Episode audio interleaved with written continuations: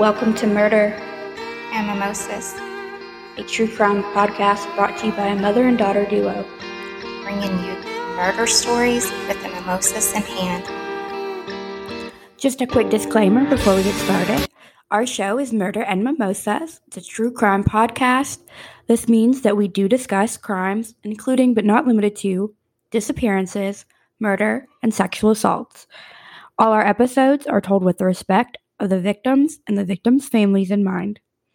We strive to ensure that we provide factual information, but some information is more verifiable than others. With that, grab your mimosas and let's dive in. Welcome back, Murderitas. I'm Shannon. And I'm Danica. We're going to tell you the story of serial killer Scott Kimball, so let's jump in. Honestly, this guy is actually fascinating to me and infuriating at the same time. I spent a lot of time just trying to decide where to start with him, just a chronological order of his life, the end and work backwards, or maybe somewhere in the middle, which is where I decided to begin. One may think that this is a love story as it starts out. A lady named Lori McLeod was at a casino in Colorado when a man came up to the table pushing his mother in a wheelchair. That man was Scott Kimball. He struck up a conversation with Lori, and as Lori later recounts, he automatically seemed like a good guy because he was pushing his mother in a wheelchair. Of course, not many men listen to true crime, but if you're a guy listening, yes. Seeing you take care of someone elderly, taking care of a child, or having a dog are surefire ways to get a girl to talk to you. The two talked for a while at the table and hit it off. He told Lori he worked as an FBI agent and was divorced with two sons. Before leaving, Lori slid her number to him, but before letting him have it, she jokingly says, "You're not a felon or anything, are you?" He says, "You know what? I do for a living, right? So I can't be a felon and work for the FBI." Their first date was on Valentine's Day. Lori said she felt like he was a true gentleman.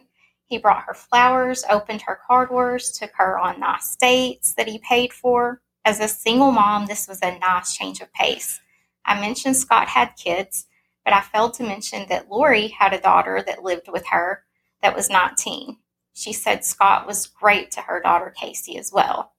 They spent most of their time at Lori's, and she said he had some strange behaviors of getting up and leaving during the night when he was sleepover. She would ask where he was going, and he would say he was working. But because he was in the FBI, he couldn't tell her what he was doing or where he was going or when he would be back. He did at one time share the details of a case he was working on. She said he was working on the case of a woman named Jennifer that had disappeared, but he couldn't tell her many details. Danica, can you imagine if you were around somebody that says that they were going to give you a little bit of a story, but not like the whole story? No, I don't think I could handle it. I would want to know every detail of every story, and he and I would probably end up divorced. So he does finally bring Lori to his house, and she feels uneasy. She can tell a woman definitely decorated the place. She begins to wonder if he's still married and confronts him about the house. She said there weren't any clothes or toiletries there, but you could definitely tell a woman had decorated it. He tells her that he's leasing the place from a girl named Jennifer, and she left everything, furniture, decorations, all of it. He goes as far as showing her the lease agreement. Lori seems satisfied after seeing the lease. Hey, you said Jennifer again. Is this the same woman he's looking for?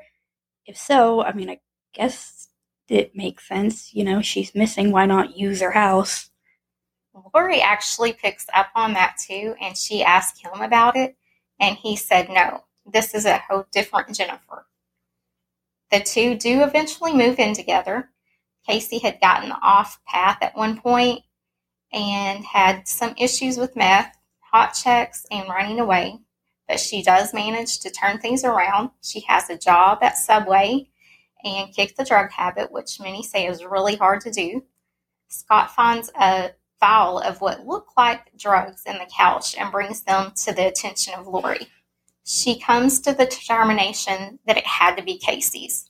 She, of course, confronts her about it, and she denies they are hers.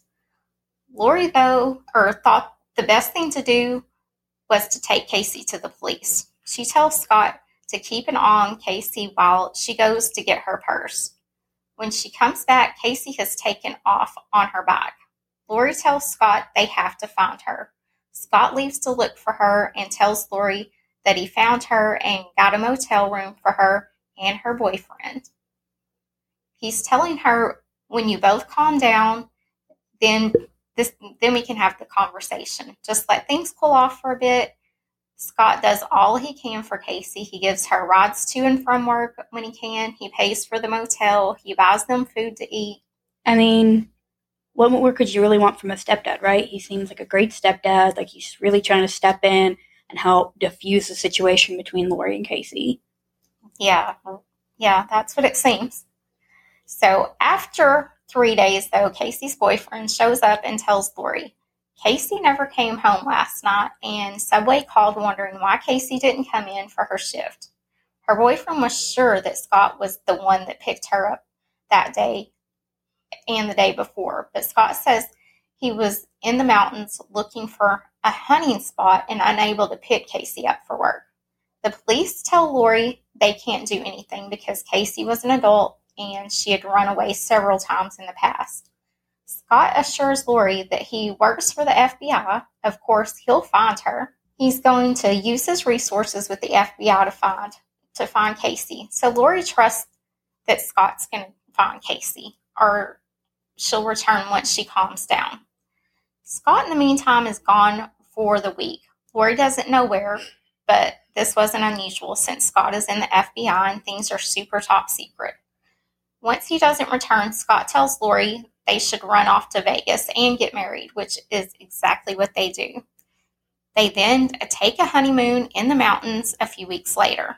Years pass and Casey never returns, but her parents haven't lost all hope. In the meantime, Scott and Lori buy a cattle ranch and start a business called Rocky Mountain All-Natural Meat. Scott has his sons every other weekend, and they help on the farm. In 2004, Scott's youngest son was in an accident on the farm. A heavy steel grate falls on him. Scott rushes to the house and informs Lori.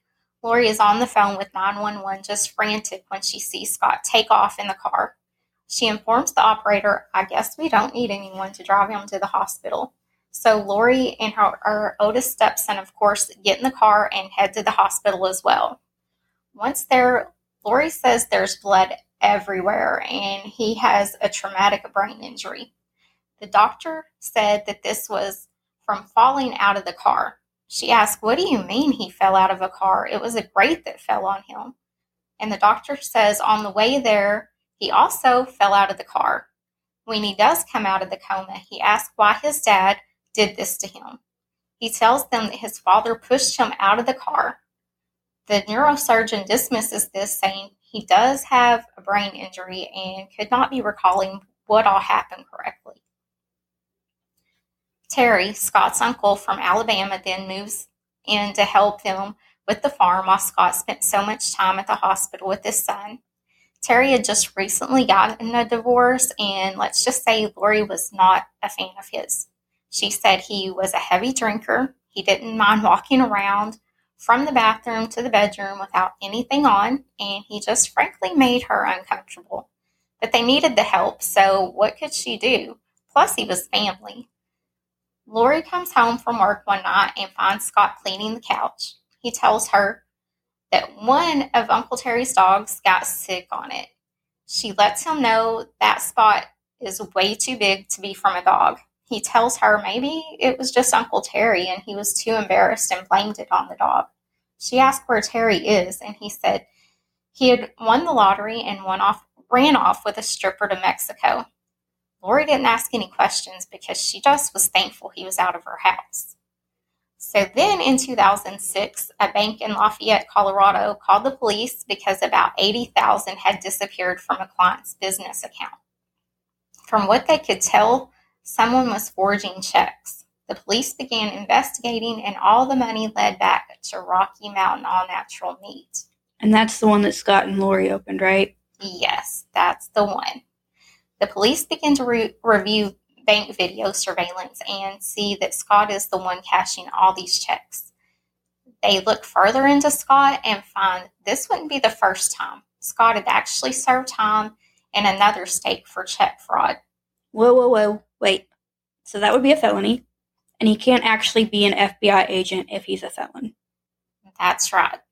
But there is so much more that comes to light than just that. The police show up at Scott's house to talk to him about the checks. He wasn't home. In fact, Lori said she didn't know where he was. She was under the impression he had something to do with his job. Not the one as a farmer, but with the FBI. I found out pretty much everything he had ever said to me was a lie, including his employment status with the FBI. He had written a bad check in Montana and had served time for that. They tell her he served time before for this. Naturally, Lori is shocked. She also tells them about her daughter missing, and Scott was the last person to have seen her. The police dig into the supposed FBI gig, and when they contact the FBI, they find out he's, of course, not an agent, but is a paid informant for the FBI. Wait, an informant? I mean, how did that come about? I mentioned he had served time before for check fraud. In 2002, Scott's cellmate was Steve Anast. He told the FBI he could help with a double murder. He tells them that Steve and Jennifer had a murder plan. There were two people that were going to testify against Steve, and Scott informed the FBI they were going to be murdered. Jennifer would be the so-called hitman. Okay, so who's Jennifer? Because he keeps using this random name over and over. This was Jennifer Markham. She was Steve's girlfriend. She was 25, a mom of a 5-year-old son, and worked as a stripper. Jennifer, like most, had dreams of a different life. Jennifer's dream was to own a sandwich and coffee shop someday.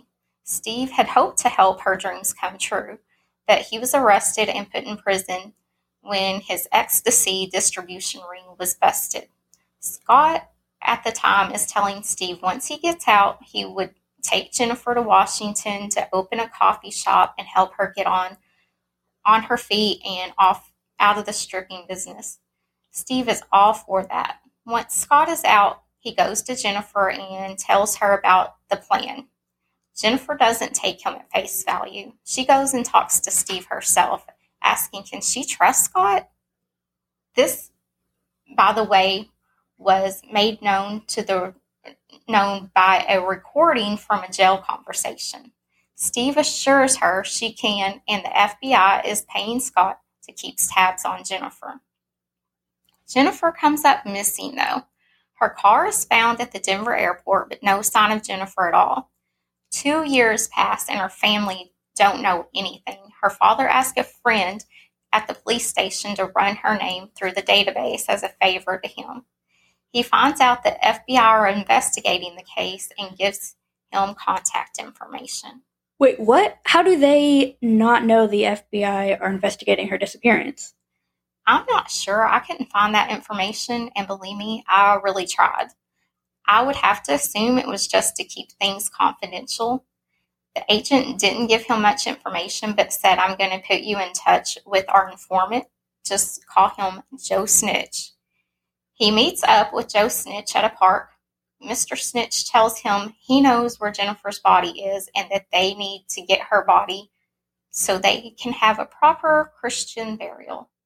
So he knows she's dead, and no one has given her family that news? That's what he claims, and he offers to take Bob, Jennifer's father, up to the mountains to get her body for burial. Her father had a bad feeling about this informant, and he declined the offer. He was like, yeah, thanks, but no thanks. So he's like, I don't want to die today, calls the FBI and says the informant knows where my daughter is. The FBI says he doesn't actually know that. He's just messing around with you. I'm sorry, but I wasn't aware. Like, FBI says if you want to know about the case, talk to our informant. That just sounds sketchy from the jump. Right? So, not to mention the agent saying he's messing with you. So, Bob happens to take down the plates of Joe Snitch and ask a friend to run those plates.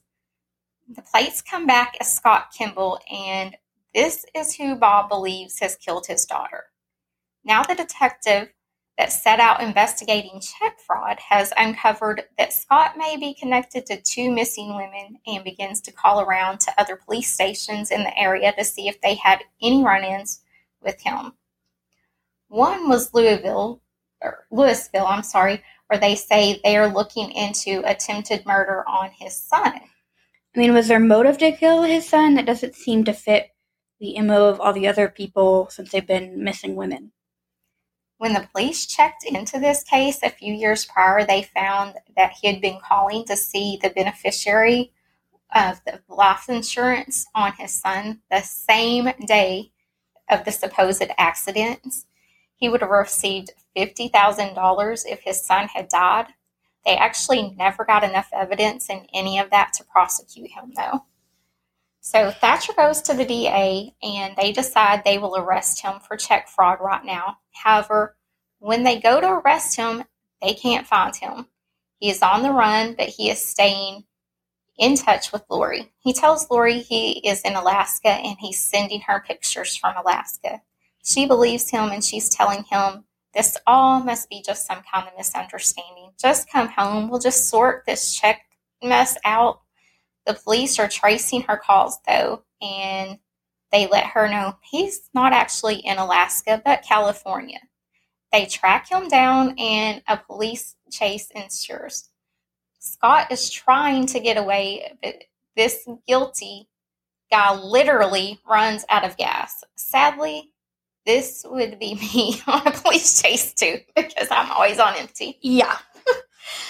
Once they really start investigating Scott for Casey and Jennifer, Lori realizes that Scott was the last one to see his Uncle Terry, too.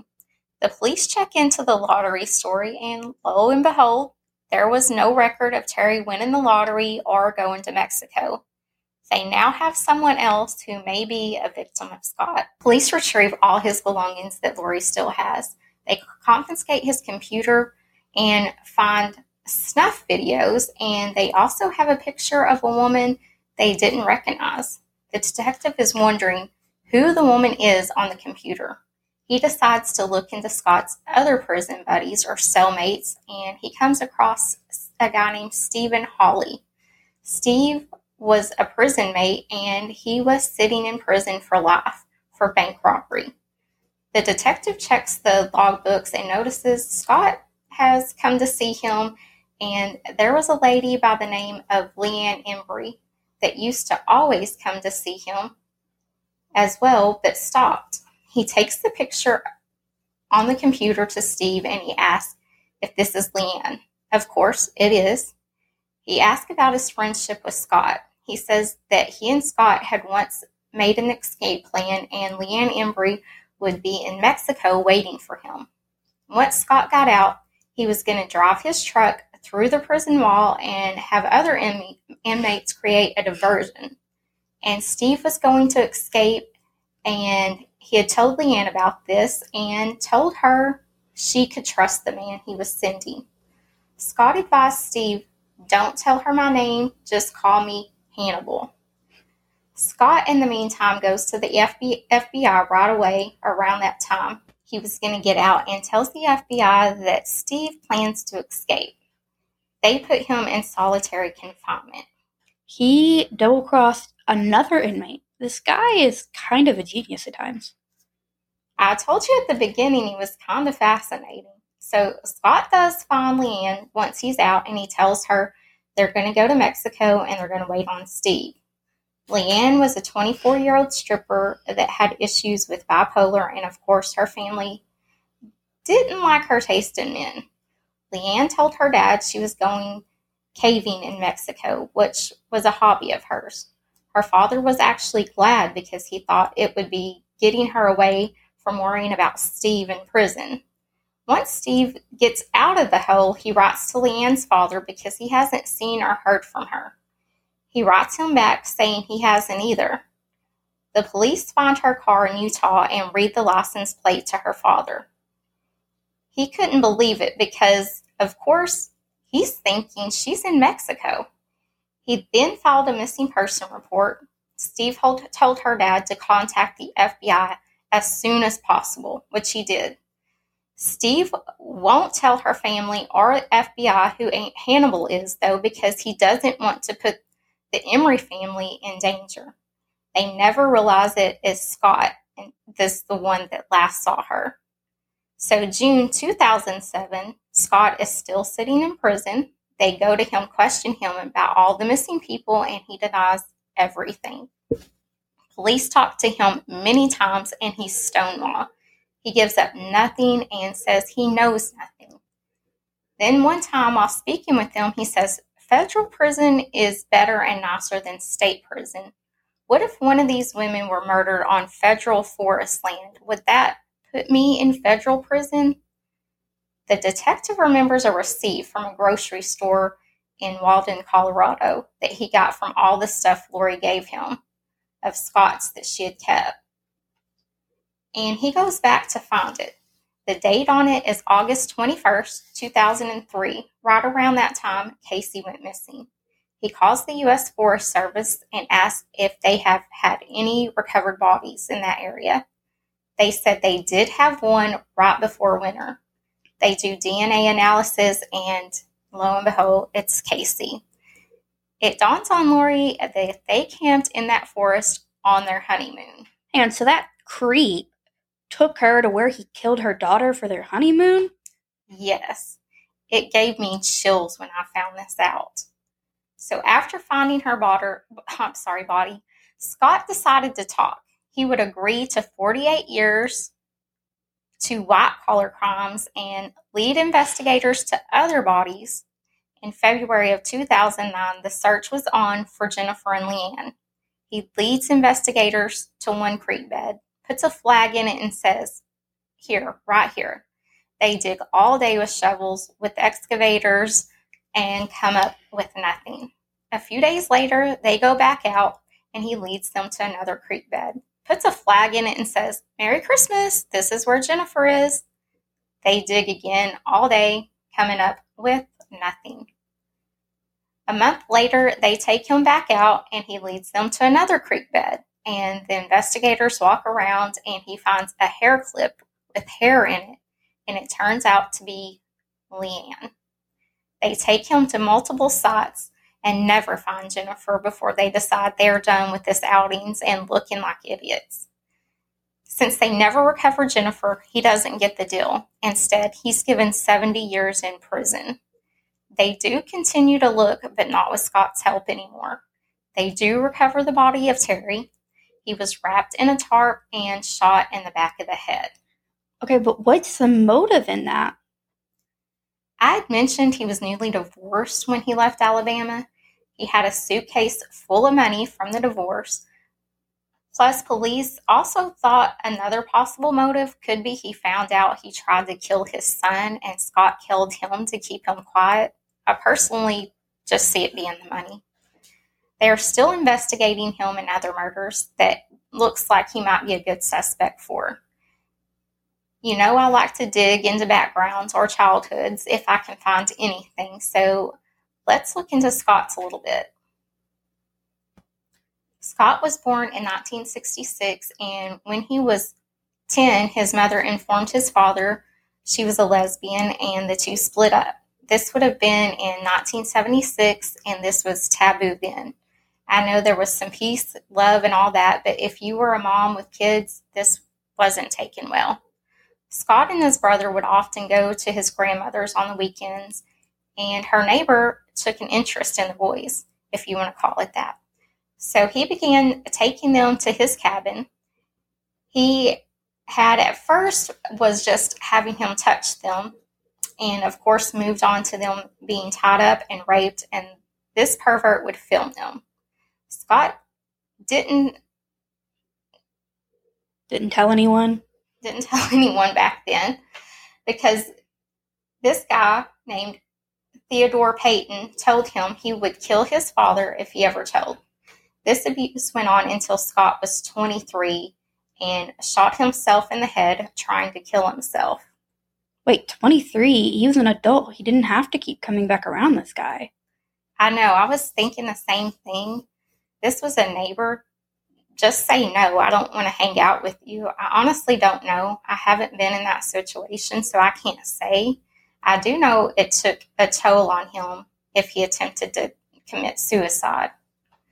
We know, of course, he didn't die. The bullet bounced on his skull, but he was in ICU for several days. A cousin of his says he's never been the same after that.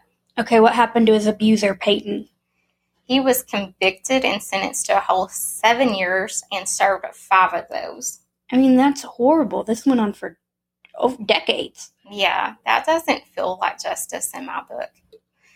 So for years, Scott had just had white-collar and petty crimes. He was convicted of his first felony at 22 for bad checks. He'd been arrested for breaking into houses, but nothing major. I don't know how it went from that to the huge lead around 2002 to murder, but maybe it began earlier that we don't know about and all will come to light at some time.